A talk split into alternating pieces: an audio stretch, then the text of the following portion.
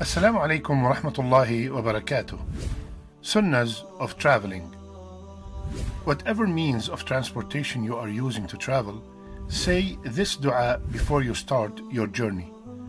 سبحان الذي سخر لنا هذا وما كنا له مقرنين وإنا إلى ربنا لمنقلبون which means glory to him who has subjected these to our use for we could never have accomplished this by ourselves and to our Lord surely we must turn back if traveling in a group, it's a sunnah to assign someone as an emir. It's a sunnah to say Allahu Akbar when you ascend and Subhanallah when you descend. When you arrive at your destination, say this dua to be protected from any harm.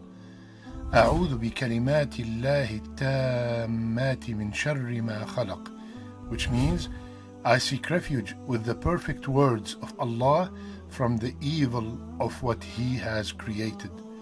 When you return from your travel, there are three sunnahs. First, pray two rak'ahs at the masjid.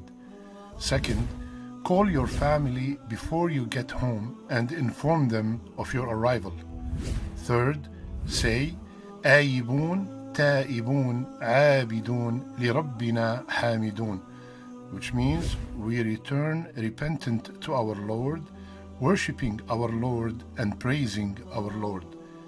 Remember to make a lot of dua during your travel, since the dua of the traveler is accepted.